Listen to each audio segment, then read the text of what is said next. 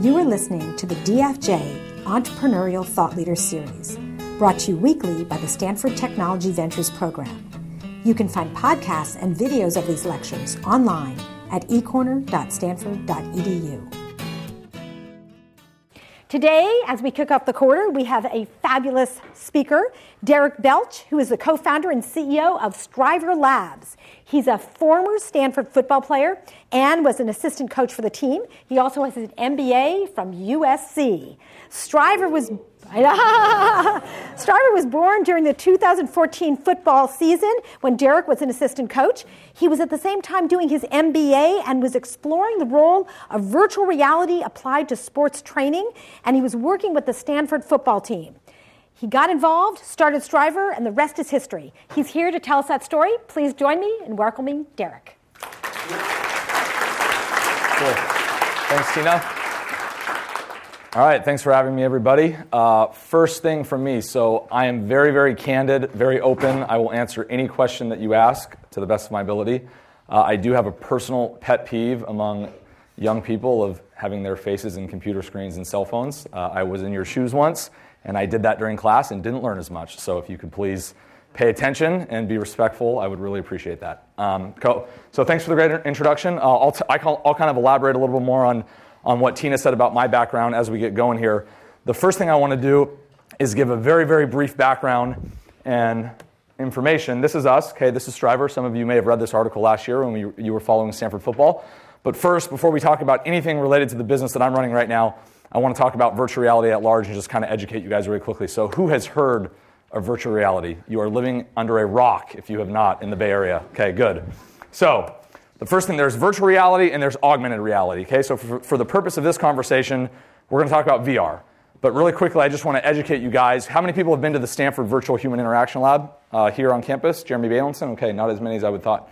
I would have thought. So if you haven't, please go. Uh, Jeremy's one of the best in the world. He is one of the main reasons why Mark Zuckerberg bought Oculus for $2 billion uh, a couple years ago. Uh, I believe Zuckerberg was in his lab uh, a week or two before that purchase, and Jeremy basically helped convince Mark that this stuff literally could take over the world. So uh, he's a fascinating guy. He's really, really good at what he does. His lab is phenomenal, so please go check that out if you haven't already. So, VR versus AR. Um, the main differences are in virtual reality, you have, in theory, you have complete immersion. So when you have a virtual reality headset on, if it's doing its job, you should feel completely present in another place. So if I'm standing in the room right now and I'm in a virtual version of the room, I should literally be able to walk around as if I'm right there. If I'm in a virtual Madison Square Garden or a virtual Egyptian pyramid landscape area, I should be able to walk exactly scale for scale to where I am and I should feel completely immersed. Uh, bad virtual reality does not achieve this. So there's a lot of really, really bad stuff out there with this industry kind of, kind of taking fire. Um, but good VR allows you to achieve complete presence in the environment that you think that you're supposed to be in. Our brains, because this stuff is so new as humans, have not caught up to the fact that we have a headset on. Something in the back of your brain still thinks that it's real. So when it's done right, people completely, completely zone out. Those of you that have been in the lab, have you done the pit? Raise your hand. Okay, so only a couple. So when you're standing in Jeremy's lab, and he has you stand right here, and he says, take a step forward, and you do, and then he removes a hole in the room and creates a pit in front of you, people literally start sweating and their heart rate goes up. Now you're thinking right now it, it, that, that's impossible. It really can't be that real, right? I'm, I'm, standing in the room. I know that if I do this, I'm just going to do that in the real world. Uh, what is it? Two out of three, one out of three adult males will not step off the plank into the virtual pit. Literally, all they have to do is this. Okay, and then the virtual world, when they do that, they're going to drop, and they're going to make you feel like you drop. You're going to feel like you hit the floor. People, people freak out. Uh, some, some very prominent uh, NFL players that you guys watch on Sundays have been in Jeremy's lab. They would not step off the plank, and all it required was this. These guys are, you know, 6'4", 250 pounds, and they were like, you know, little kids. So um, it, it's very, very real. Augmented reality is when we're taking some sort of heads-up display, whether it be glasses, whether it be a, a helmet, and we're showing some sort of stimuli on the screen. So one of the really, really cool use cases for augmented reality in, in several years it's not complete immersion. Maybe I'm walking through a factory floor, and as I'm walking down the hall, I have stimuli popping up saying, that's too hot, don't touch that. You know, this is a button that does this, this does this. So you're going through some type of you know, training, safety training, where you're having stimuli introduced while you still feel like you're in the real, the real world. Are we all on the same page? Makes sense? Okay, so there's a couple of key terms that I want you guys to understand. uh, as it pertains to VR. So the first is tracking. So imagine you're playing Pac Man, okay? You're holding the remote control, you push the remote control forward, the computer is tracking which way you push the remote control, and that's how it's being told what to do. So in Pac Man, if I push this way, right, Pac Man is going to move that way. The second is rendering. So once I move the controller, the computer has to re render the scene so many thousands of times per millisecond, so there's no lag to really trick your brain like you're there, and it re renders it for where you're going to go next. So in Pac Man, I move the thing forward, he eats one little ball, right? Move it left, he eats a ball this way. The computer is rendering that scene really, really fast. So hopefully, when you're in a virtual environment, your brain is tricked into thinking you're there. And then the last one is display. If all of these things are not done correctly, okay, and display is obviously displaying the information to the user. If these things are not done correctly, particularly the last two, it won't work. So for display, if I walk closer to Tina and she doesn't look bigger to me in the real world or the virtual world, right? Because that's what happens in the real world, it, it's just you're going to tune out. It's not going to work. So when this is not done properly, A, it makes people really nauseous. People have bad experiences and then they're done. They don't want to look at VR ever again. B, from a cognitive standpoint, it, it just really doesn't, doesn't work. So we'll talk about why that's important as it relates to Strivr uh, here in a few minutes. Okay, last couple things here. Uh, one of the really cool things that we have done at Strivr is we have solved a real world problem. Uh, football players never have enough practice time on the field. Uh, athletes in general never have enough practice time. They always could get more. Mental reps at the highest level are very, very important. So, can a virtual simulation give you more work? Right? So, we've taken a real world pro- problem and we've used technology to solve that problem, we think. Uh, so, this, but this is really important. Uh, virtual reality is really not that new. But based on where the hardware is today, based on how good it is, based on how cheap it is relative to where it was years ago, you know, in Jeremy's lab, probably eight years ago, the helmet that they're using that today costs 500 bucks costs $50,000. So that's how fast we've come from a hardware standpoint and a computer computing processing standpoint. But historically, these have been the areas where VR has been used. So in medicine, uh, can I be a doctor? Can I get virtual surgery, right? Can I get more reps as far as getting my surgical uh, technique in? Phobias, can I, can I cure your fear of public speaking by putting you in front of a virtual room with a lot of people like you guys are right now staring at me? Maybe my heart rate goes up in the virtual world. That makes me more calm when I'm in the real world. They're doing this stuff in the lab, it does work. And then lastly, the military has been using VR for years. Uh, granted, the graphics haven't been very good, but imagine I'm going through a virtual Iraq. I'm getting the experience of what it's like to clear a room. I'm getting the experience of what it's like to interact with somebody of a different race, culture, gender, and I'm going through those simulations over and over. So when I'm in the real world, hopefully I perform, you know, to the best of my ability based on my training. So this stuff has been happening, okay? One of the things that really frustrates me about the industry right now, uh, given that I'm doing it every day, I'm kind of the anti VR VR CEO. Uh, I don't think virtual reality headsets are going to take over the world. I think it would be really, really sad if your generation would rather put something on their face and be antisocial in the real world versus you know actually talk to somebody. It's bad enough doing this all the time. Now we're going to put headsets and we're going to completely lose our sense of who we are, right? So I don't think that's going to happen. I hope to God it doesn't. Uh, I look for real, real world use cases to where VR and AR can actually be used and be effective. There are a lot of them. There are also a lot of ideas that are really, really bad. Okay, now I'm not saying these are bad ideas, but the reason why we have to be a little critical of this industry and at least have some cautious optimism as to where it can go is because when we watch a movie, for example, the director tells us where to look, right? They move the camera, they make a sound. We always know where to look based on what the director is telling us. That's been a filmmaking principle for 100 years. In VR, if it's a 360 degree scene and I'm looking over here, but the director wants me to look over there, he just he or she just lost, right? So how can you make a movie a really really good virtual experience as opposed to the traditional 2D model? Not saying that it's not possible, it's just a long way away from people actually figuring it out. Uh, video games. So, gaming is going to be the thing that drives VR, at least in, in the interim, uh, in the short term. One of the things that people are really underestimating, both with movies and video games, is trust me, that headset is going to get very uncomfortable after about 15 minutes. So, gamers, and some of you probably know what I'm talking about in this room, you have this, you play your games for hours and hours at a time. The gamers have told the headset manufacturers, we have no interest in wearing the headset for four hours. And that, that's just a fact. Now, some will. Their eyes may be burning, they may get headaches, who knows. But it's a really, really different way to experience gaming. Now, it's cool. Don't get me wrong, it's really, really cool. Um, I just like to be cautiously optimistic. Another thing to think about with games is, with the exception of like a first person shooter game, if I'm trying to play a sports game and I need to literally run across the room in, in, in VR, because that's what happens in the real world, that's probably not possible in my living room, right? So when you think about maybe playing Madden in virtual reality, what's the one position that really would be the only one that applies? Probably the quarterback, right? Because you're going to stand there, you're going to fake throw it. You're not going to be a linebacker and go tackle your mom in virtual reality. It's just not going to happen. So these are the things that we have to be thinking about going forward. And you know, the news and the media it just wants to write VR, VR, VR, VR. There's a lot of investment money going into it, probably rightfully so in a lot of areas. But I think we really need to stop and think for a little bit about what makes sense, what doesn't, what's good, what's bad, and what people are actually going to do in the long run. Okay, and then mobile and fan experience, those things make a lot of sense. But again, you know, one of the big pushes right now in the sports world, and we get calls all the time, hey, we really want to stream this live event in, in VR, this game. Do you guys do that? And we say, no, we don't. Call so and so, and we're probably never going to do it because we don't really believe in it. We believe in maybe the micro bursts where I'm watching my, my, my big screen TV in the real world. I throw on the headset for two minutes to see what it's like courtside, but then I go back to the, to the, to the real world experience, the TV, talking to my friend, talking to my wife, you know, whatever. Um, so this is just something that we have to actually consider going forward as to how will this stuff actually be used, and it'll be really interesting to see how it plays out. So, that said, what is Strivr? We are going to just smack you guys in the face with it and make it pretty easy.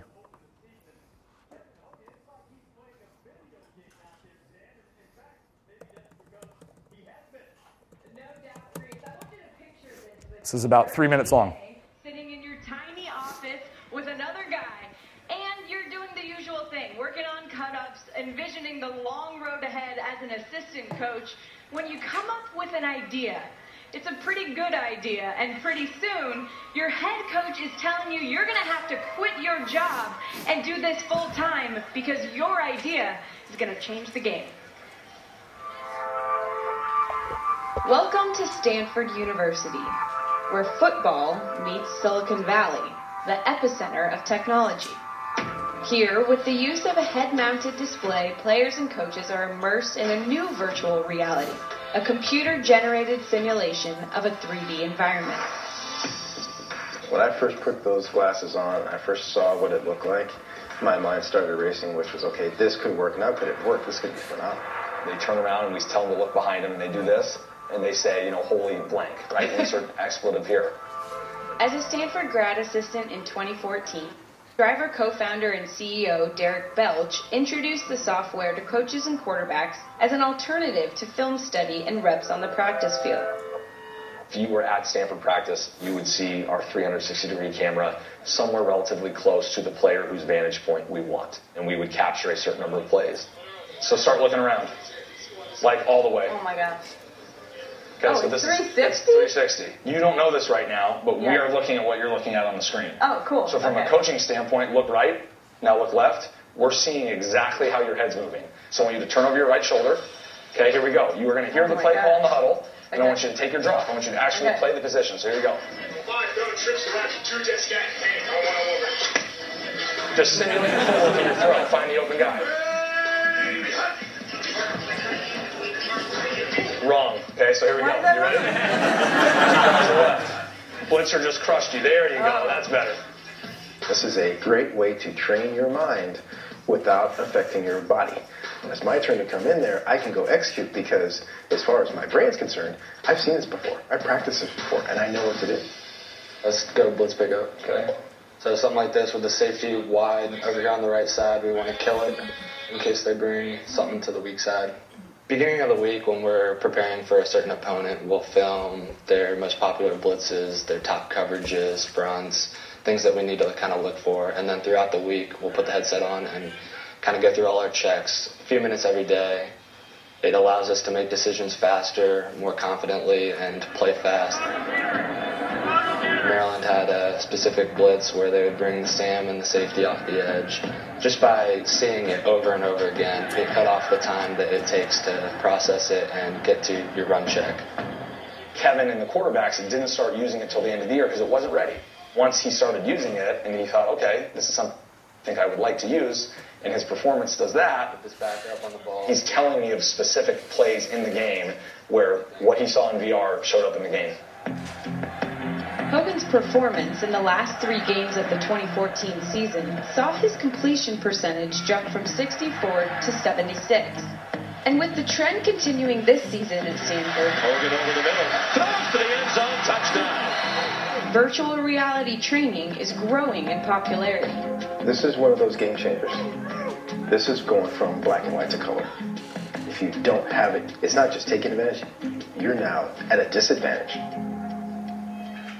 A handful of NFL teams are already using this, including the Dallas Cowboys and some of the college programs. David Shaw is good friends with Dabo Swinney. He spent about 15 minutes before our interview raving to me about the difference this has already made for his football team. And Rece, if people are skeptical as to whether or not VR is really the next big thing, Mark Zuckerberg recently purchased Oculus, the company that makes those headsets, from a 22 year old guy for $2 billion. dollars. That's with a B, Rece.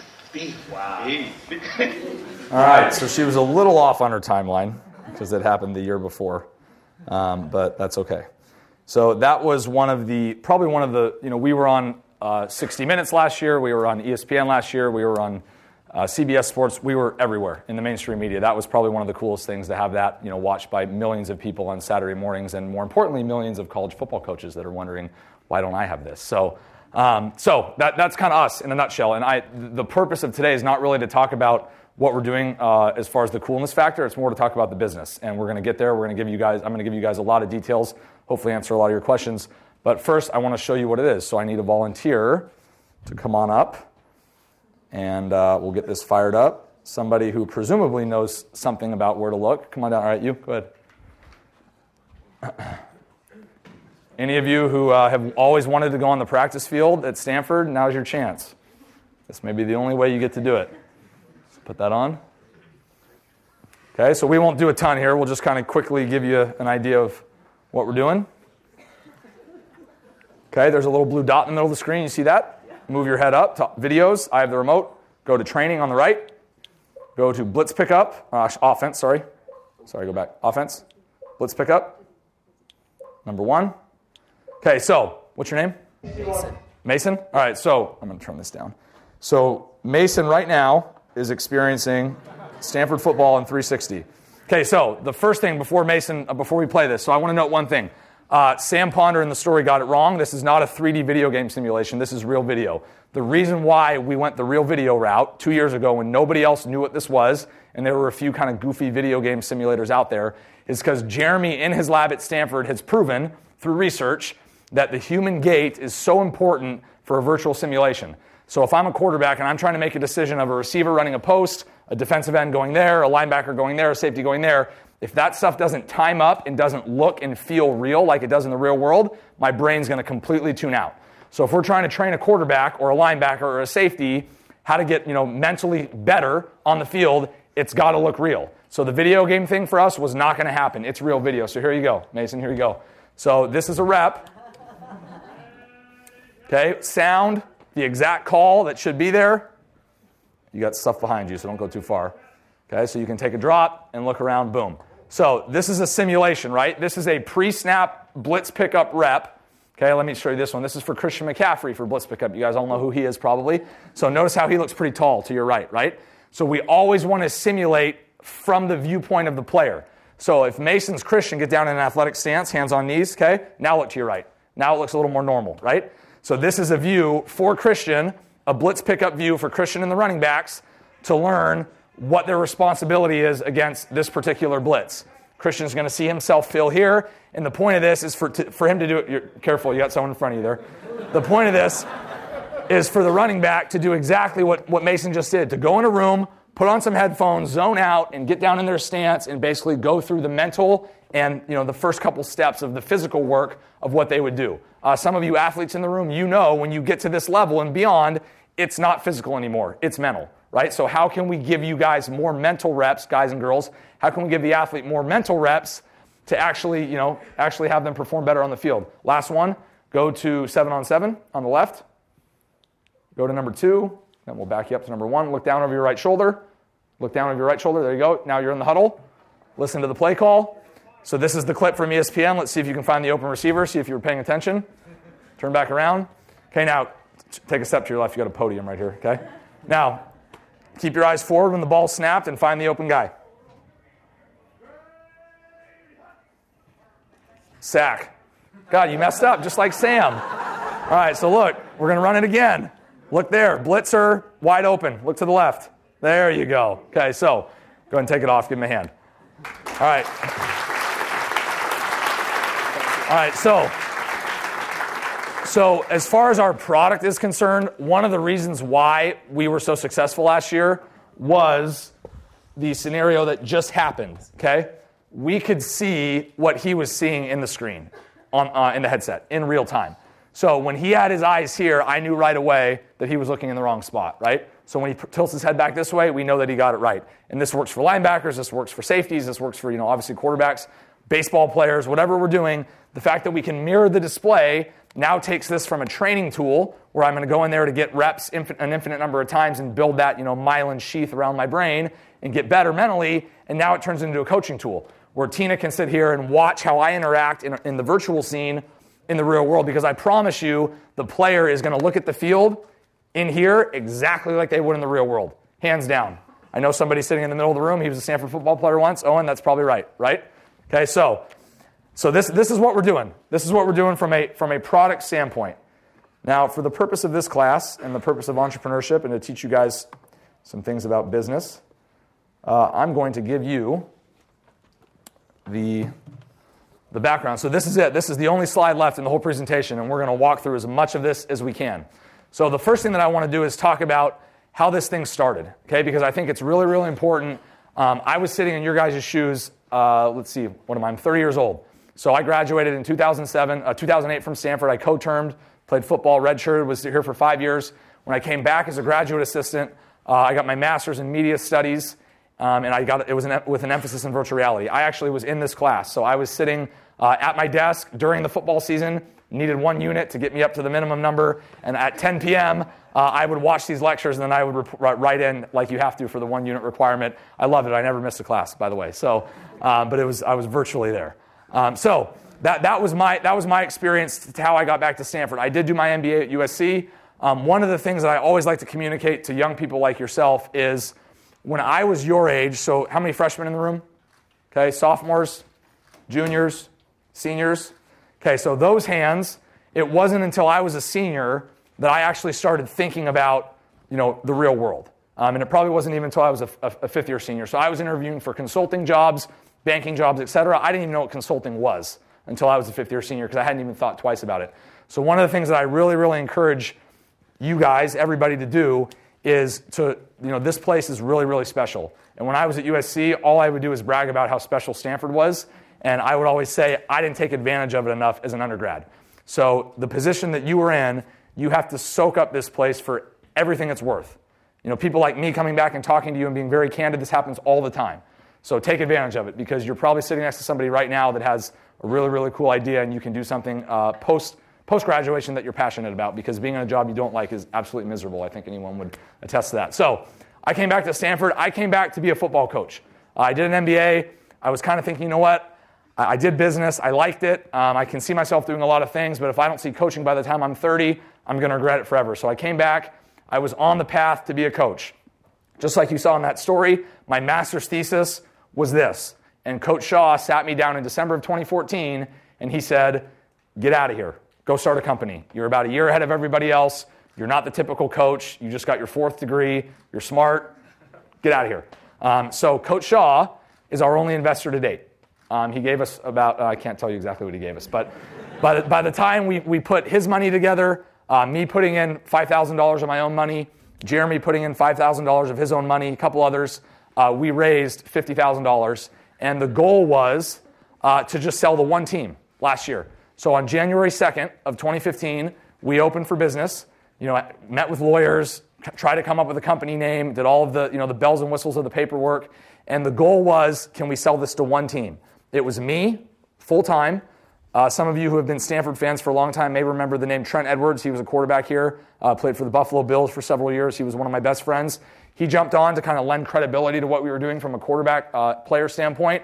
Jeremy is part of our company, more in a visionary role because he's a tenured professor here, so we kind of just can tap into his brain whenever we need to. Um, and then we had a grad student that was kind of helping us out part time, building software, kind of helped us, you know, get this thing off the ground. So really, it was like 2.7 people when you add it up. Um, and then by the time we, you know, we needed a little more help, my best friend um, from from childhood was at Wharton at the time. He worked for the FBI for many years, and he came on as our COO, living in Philadelphia. Um, so, you know, really, we're like 3.4 people trying to actually get this thing off the ground, trying to sell to one team in 2015. And to me, the 50,000 was enough to travel around the country and not feel the panic of like, oh my God, we're burning through cash, right? Um, which we were, but it's okay because we were working towards a goal. So, five of the first six college teams I met with in March signed up on the spot. Uh, and then two weeks later, the Dallas Cowboys signed up. So we went from not knowing, you know, what the hell we were doing, trying to just sell the one team, to over a half a million dollars in revenue, just like that. Um, and since this is a public, uh, public-facing video, I'm not going to go into the nitty-gritty of what each team pays because teams might be able to watch this. By and large, it's, it's the same. But I will tell you that between April 1st and September 1st, we went from figuring out how to service six teams and not knowing what the heck we were doing to having six NFL teams and 10 colleges by the time the season started. Uh, then in the fall, we did a virtual hockey goalie simulator for Madison Square Garden, where when you actually get down in the stance, you're literally stopping pucks against real uh, New York Rangers hockey players. Then we did a big project for Visa and the New England Patriots. So now we were starting to figure out different revenue streams of how to actually, you know, make money in addition to the training. When all was said and done, we did over $3 million in revenue last year in our, in our first year with no funding. And I'm sure the professors in the room can tell you that is about a 0.01% chance for companies that pretty much have nothing and, and have no, you know, haven't raised a dime in their first year. Um, as far as where we're sitting today, I'll get to that, but every team that we have is on a two year contract, so we're in a pretty good place to continue to grow this thing organically, and we'll kind of talk about that as we go.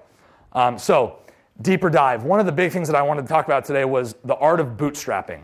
So, uh, one of the common misconceptions among the entire Stanford football team, who's still bitter at me for leaving and not coaching anymore, is that I'm rich. Uh, we did three million in revenue last year. We went from four to 29 people basically overnight uh, from June to August 5th or so when, when uh, college camps started.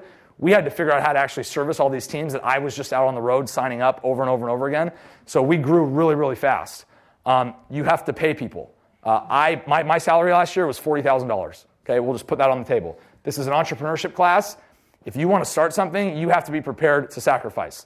And we have people right now at our company that this is an equity play for them, and they are literally just making enough money to pay the bills. These are people that have Harvard MBAs, Stanford MBAs, people that walked away from $250,000 jobs just so they could be involved in something that they are really, really passionate about and that they believe in.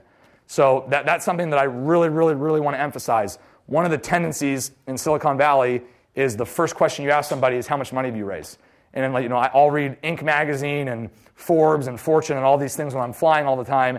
And it was, I just read something recently about like the 30, you know, the 30 under 30. All, no company that was mentioned did they talk about revenue.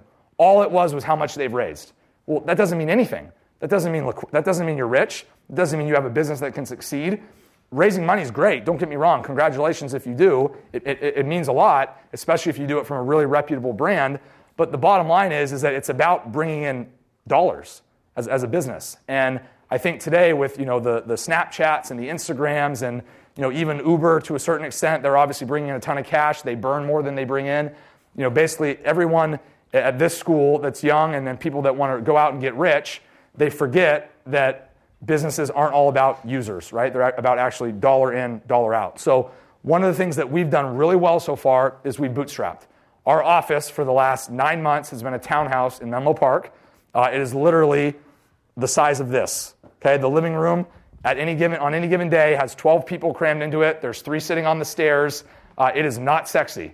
It, as a matter of fact, when people come meet with us, I apologize in advance. And when they get there, they usually say, No, no, we love this. This shows us that you're humble. This shows us that you're hungry. It's something that actually we've turned into a positive. So, one of the things that, you know, that I've been kind of hammering our, our people about from day one is guys, if, if we don't raise money, if we can do this organically, we're in control, right? We make our own decisions. Nobody's looking over our shoulders. As far as financial flexibility, that, that really goes a long way. If we want to pay someone a bonus at the end of the year for doing a good job, we don't have to worry about somebody harping on us over our shoulder. I'm not saying that that can't happen if you do raise money, but thus far, we've had a lot of financial flexibility, and, and it's been really, really neat, and we're kind of a cool success story in that regard. Um, now, that said, you need money to run a company. So, leading us to number two things cost money travel, legal, hardware, rent, paying people, etc. Uh, everybody told me from the very beginning, all the way back to when I was in business school and entrepreneurship classes, people always say it's going to take twice as long and it's going to cost twice as much as you think it will. And that could not be more true. Uh, we have been in a very fortunate position to do things a lot faster than I think, than I think uh, most people would as far as moving really, really, really, really quickly. But by and large, if we think a travel budget for something is going to come out to you know five grand over the course of a month, it costs ten or more. Um, so as you guys are thinking about how to start start a business, trust me, you have to plan for these things. Moving to number three, people cost money. One of the biggest things that's been an eye opener to me is that I am now responsible for 29 paychecks. Uh, you know, 28, 29 if you count myself. I have a six month old. I have a wife who, who she works full time. So th- this is real.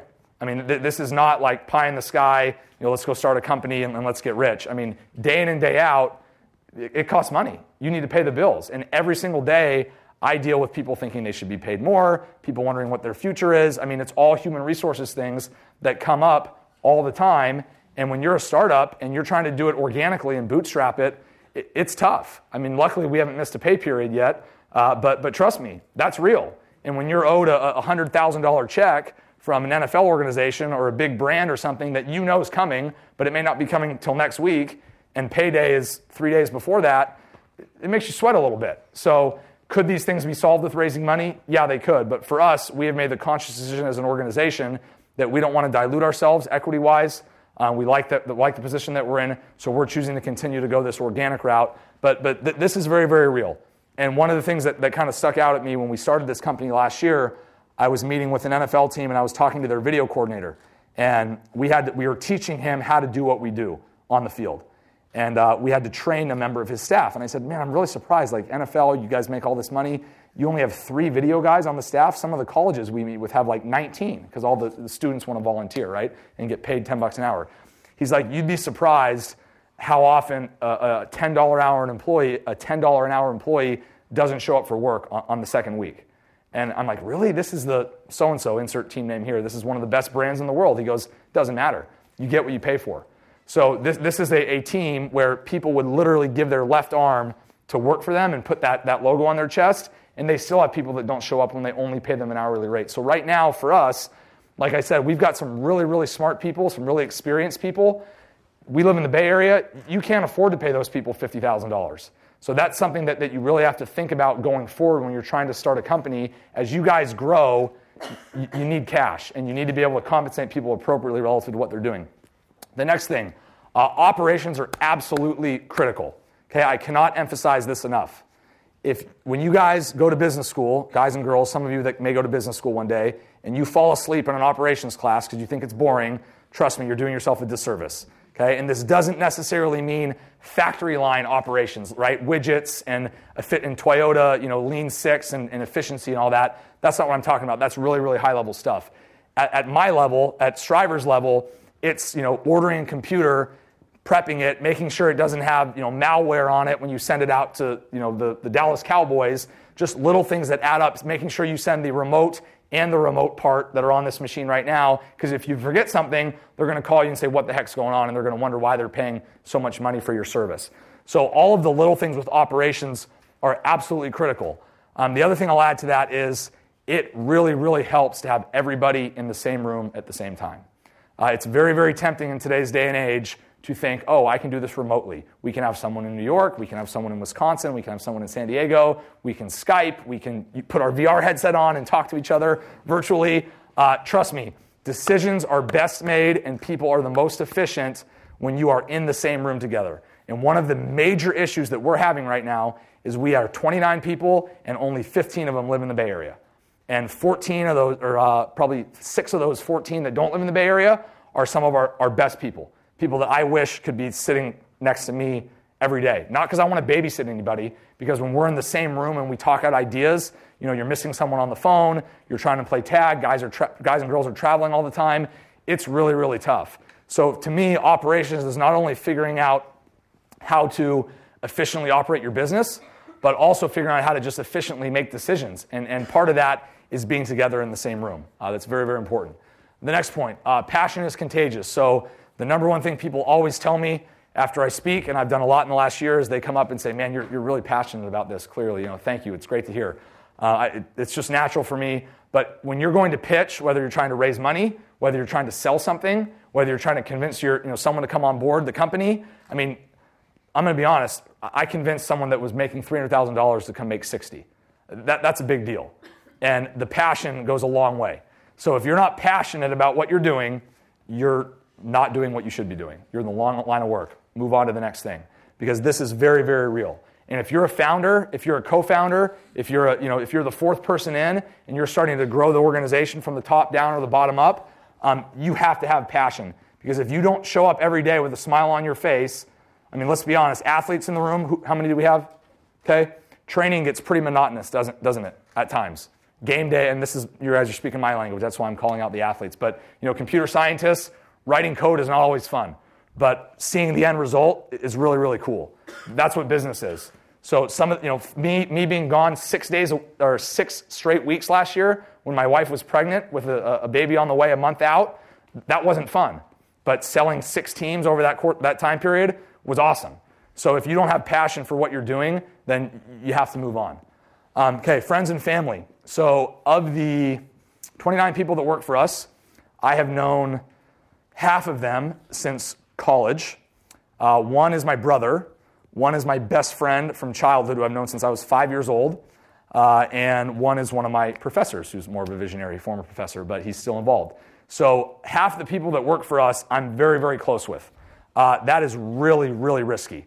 Everybody always says don't go into business with friends or family because it could blow up in your face. One of the reasons why I made that decision, A, we had to move fast. So last year, we literally went from six to 20 professional and college teams in the period of about 30 days. So we had to staff up really quickly. Additionally, we started getting so much media and so much attention that we had to strike while the iron is hot.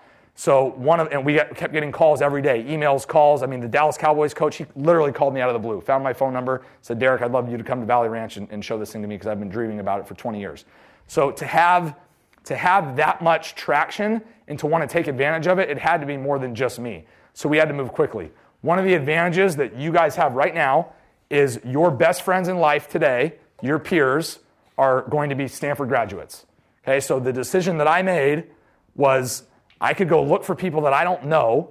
I could go look for people that are probably maybe just as qualified, but I don't know them, I don't trust them. Like, let's just be honest. I'd, I'd rather bring six Stanford people on board. And I'm not saying that Stanford's the be all end all and that if you went somewhere else, you're not qualified. But, you know, I kind of looked at, at, at our situation and I said, okay, some of my best friends are really smart, athletically accomplished, business wise accomplished. I trust them.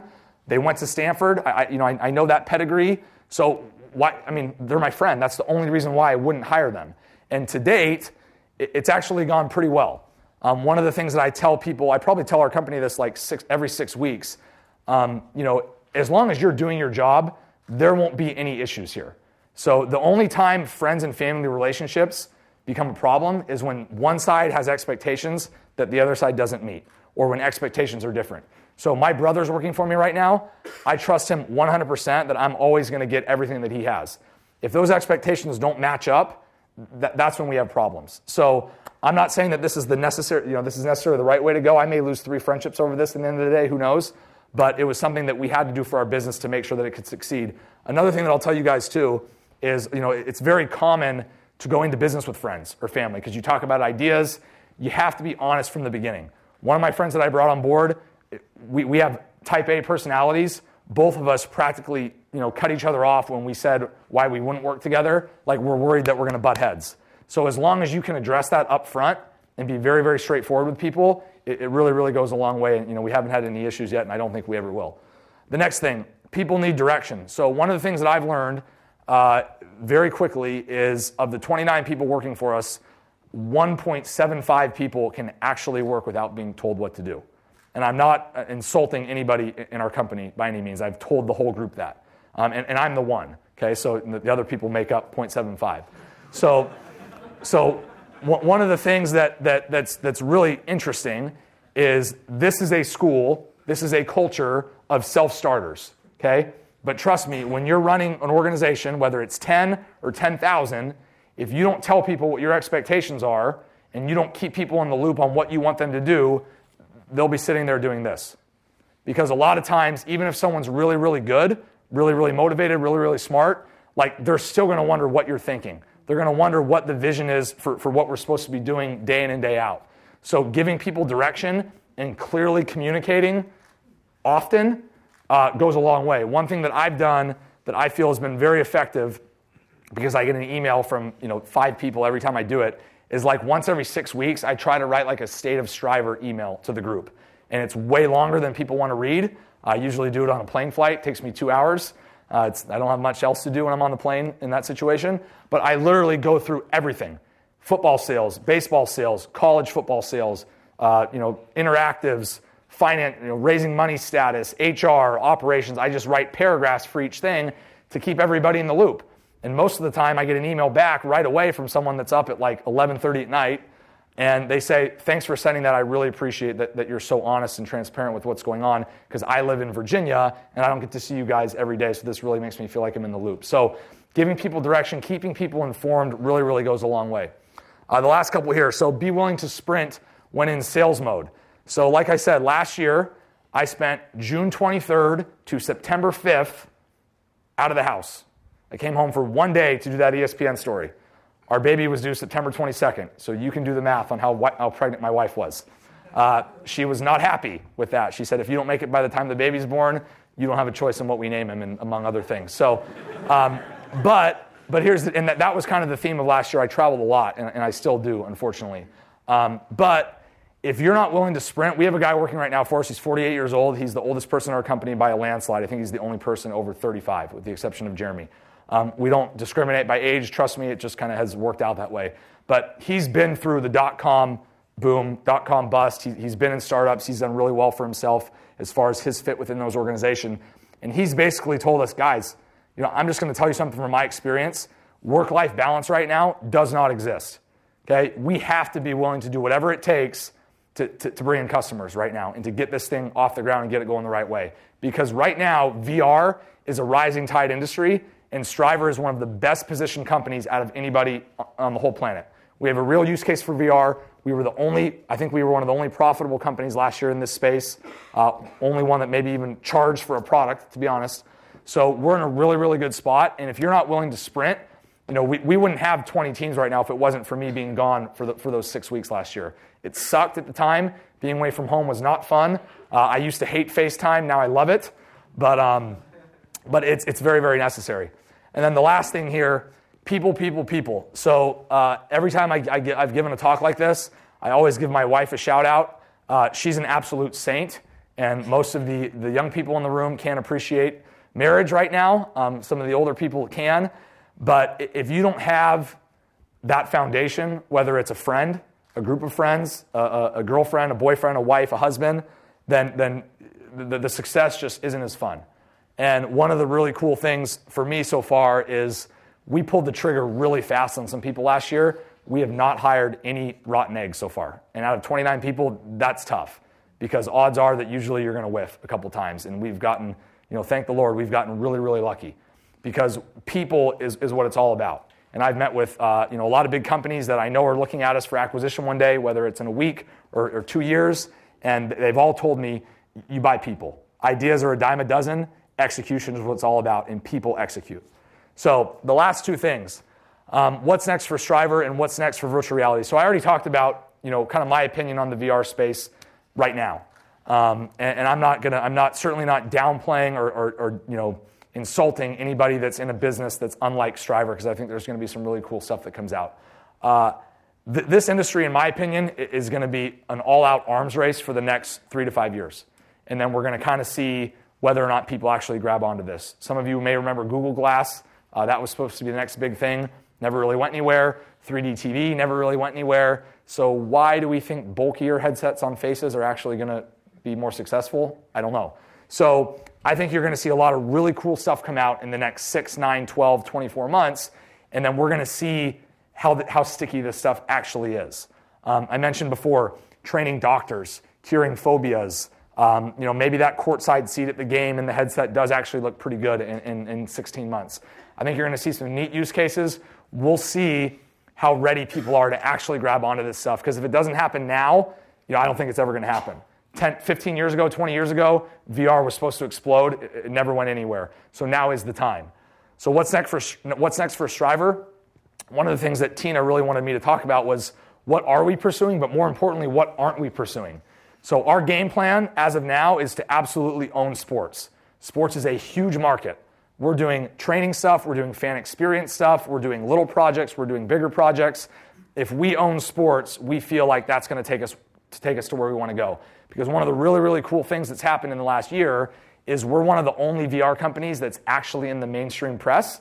So when somebody you know, reads an article that we're working with the San Francisco 49ers to train their athletes, they say, hmm, maybe that would help train our employees using virtual reality. Boom, let's call Strivr. So we're getting all of these emails and calls because we're in the news. And quite frankly, nobody else really is as far as the mainstream press. So for us, we're going to own sports and then we're going to see where that takes us in all of these other spaces. Uh, we did a project for ABC and the Oscars a month ago where we did like a behind the scenes in, in 360 and we turned it around in like 18 hours and then they showed it to everybody on Facebook and YouTube and people that owned headsets, which there aren't many of them now. But ABC chose us to do that knowing that we had never done anything like that before because they trusted the work that we've done you know, with professional sports organizations. So you know, we're a sports company first.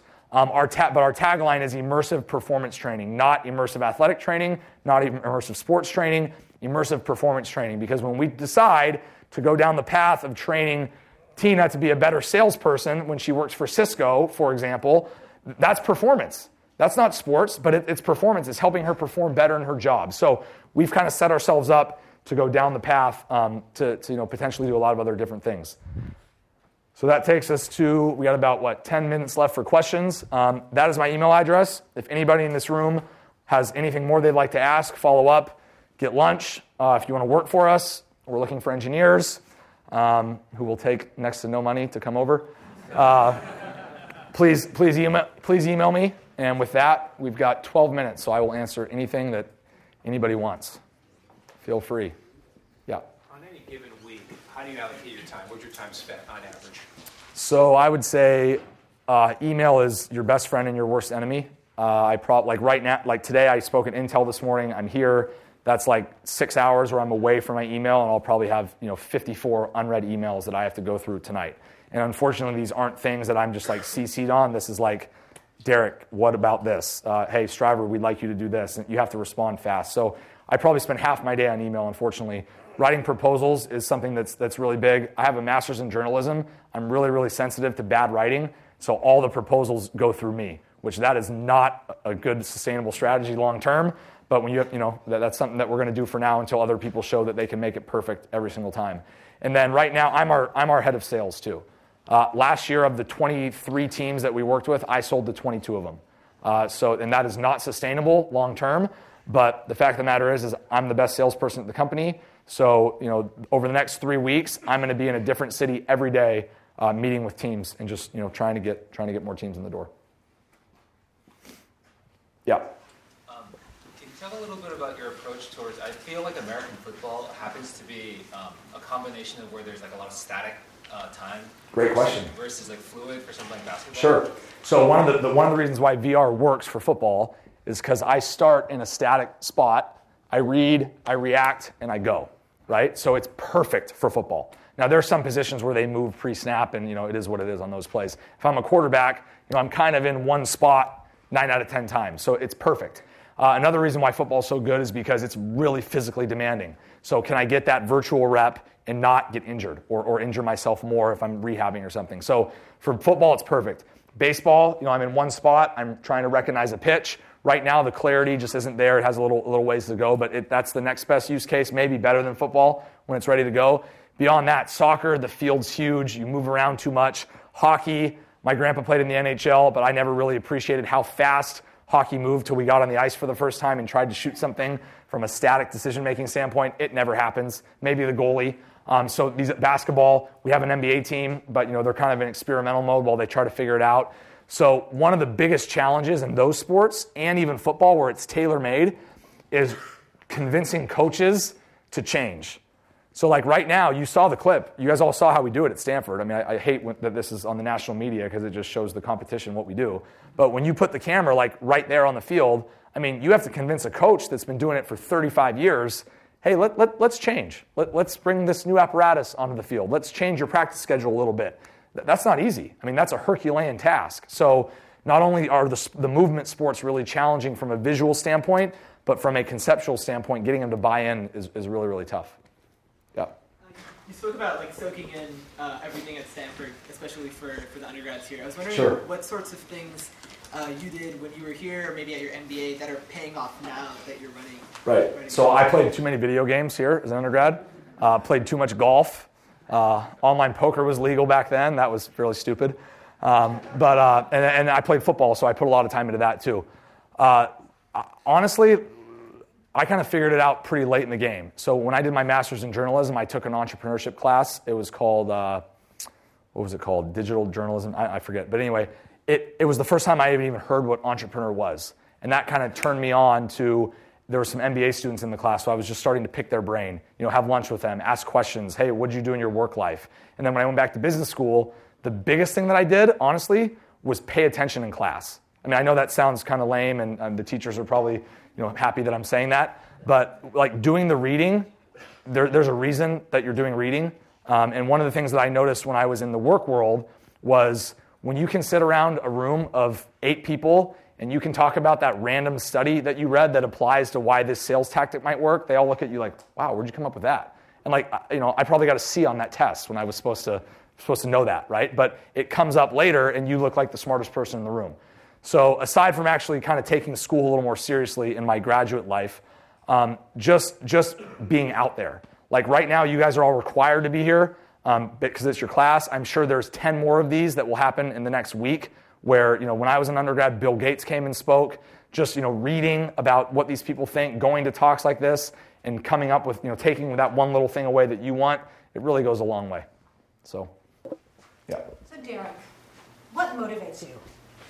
There, there are lots of pieces of this. There's the technology, Yeah. there's football, there's money. Sure. You know, what, what drives you every single day? So, well, first and foremost, uh, we live in an 800 square foot apartment that has no air conditioning, so we need to make enough money to get out of there. That's, uh, that, that's number one. Um, family first. So, I, uh, on, like, when I was in, when I was in before business school and I was working in consulting and quite miserable, uh, I had no passion for what I was doing, and I always thought I wanted to start my own thing, and I'm doing it, right? So, when, so the biggest thing has been not losing, right, and, and actually making this successful. Whether I make $100,000 or $100 million off this thing, I don't care. We've got people in our company that have told me it's not about money, it's about winning. And, and that's, I mean, that's awesome. To, to have the motivation to not fail, to me, goes, goes a really long way. And, you know, for me personally, when Coach Shaw sat me down and basically told me, you need to do this. And I mean, I even said, look, can I still stay on the staff? Like, what if something goes wrong? He's like, well, yeah, you can, but I would put everything I have into that. So I talked to my wife, talked to my parents, and it was kind of like, hey, I've already, I've always wanted to do my own thing. Sports are involved. I'm passionate about sports, and, and this is tailor made, right? I mean, this is this is ready to roll. Um, why not? Uh, that, that I mean, that was kind of the, the thing that kicked the whole thing off. Um, and then now that we're so deep in it, truthfully, it's the 29 people that work for us, and, and I don't want to let them down. And you know, if we we've, we've we've talked a lot in our company about should we move so and so here, should we move so and so here operationally, this person isn't really getting it done. You know, people have gotten pissed at me like that person's got to go, they're screwing up too much. I don't want to fire anybody. I mean, that, that person needs a paycheck. They're a human being. So that, that's been the biggest motivator so far is to not, not fail for myself and everybody that's working for us. Yeah. Could you do tennis? Could, I, could we do tennis? We're working on something. Yeah. I was wondering if there's a woman's sport that you could um, do both men and women in tennis Sure. Yeah. Uh, problem is a lot of tennis programs and just don't have a lot of money, and this stuff's really expensive right now. So as the as the cost comes down, then it's something we're looking at. Is there a sport that women do where the women can't were where? Volleyball. Volleyball's tough. Yeah, let- let's talk afterward. It's yeah. Um, which skills did you learn on the field that have been the most valuable to you in your business? So, good question. Twofold. Uh, when I was an undergrad, it took me three years of being a backup, a backup kicker, which is the loneliest job in all of sports, uh, and the most boring position in the history of sports. Uh, it took me three years to finally see the field. So that you know, to, as far as persistence, what motivates you, kind of seeing that carrot out there. I mean, I waited a long time, um, and and Tina didn't mention this, but when we when we upset USC when we were 42 point underdogs in 2007, uh, that kind of the game that kind of kicked off Stanford football. I kicked the game-winning extra point in that game, so that was like a really, really gratifying culmination to my five years at Stanford. I also went 0 for 4 in a game uh, five five weeks later, and we lost. But uh, you know, we're remembering the positive. So, so so for one, persistence, right? And, and I think one of the things that I did a really, really good job of when I was not playing was looking at the guy above me that I was his backup and saying, looking at everything that he did that I didn't want to do. The way he acted on the field, the way he you know, worked hard or didn't work hard, kind of just learning from observation versus learning from experience.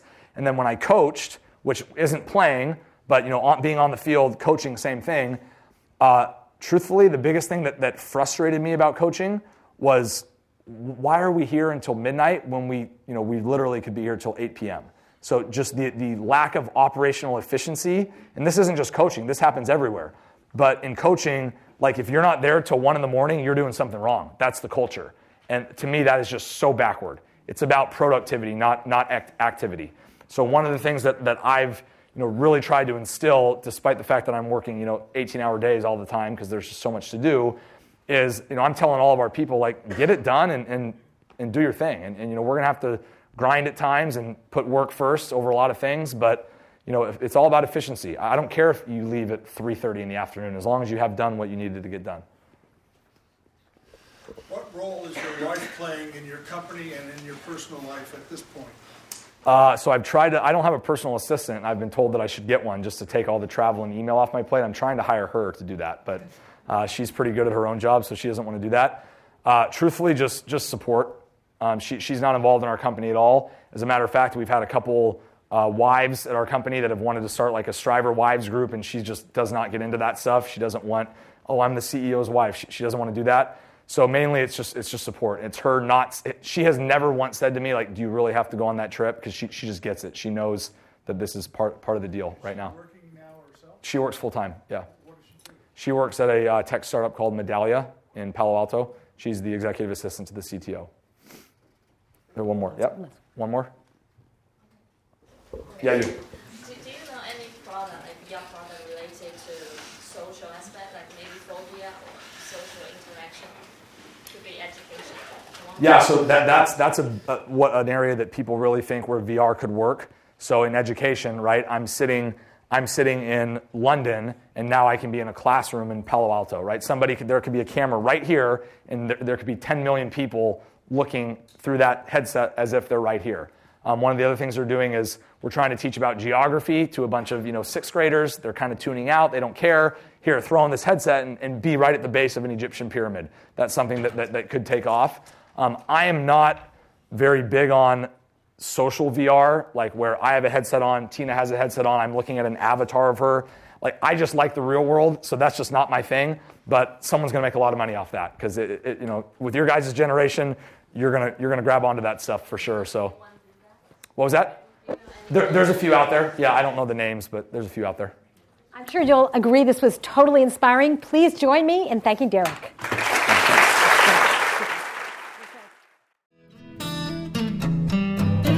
You have been listening to the Draper Fisher Jurvetson Entrepreneurial Thought Leader Series, brought to you weekly by the Stanford Technology Ventures Program.